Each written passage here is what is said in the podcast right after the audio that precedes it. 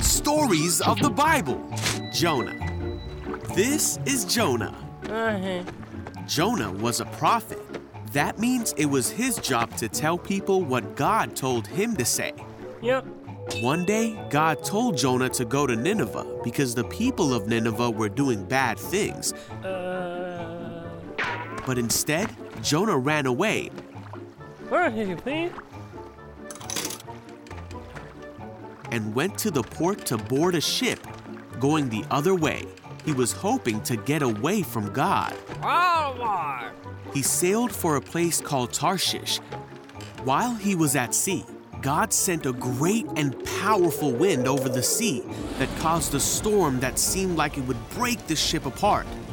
Fearing for their lives, the sailors tried everything they could think of to save the ship. Meanwhile, Jonah was sound asleep. So the captain went down and said, How can you sleep at a time like this? Get up and pray to your God. Maybe he will help us.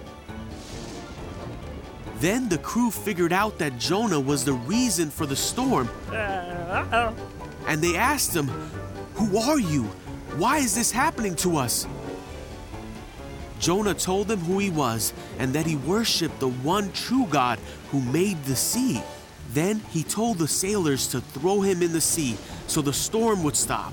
No, why? The sailors still tried to escape the storm, but it was no use.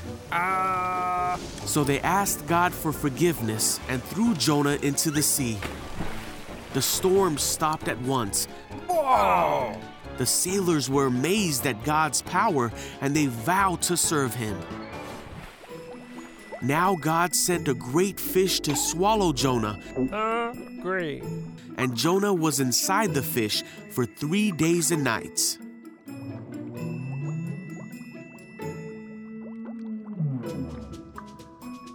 Jonah prayed to God from inside the fish, and God ordered the fish to spit Jonah out. Ugh, yuck. God told Jonah again to go to the city of Nineveh to tell them what God had said about them. I get it, I get it. This time, Jonah obeyed God and went to Nineveh to deliver God's message.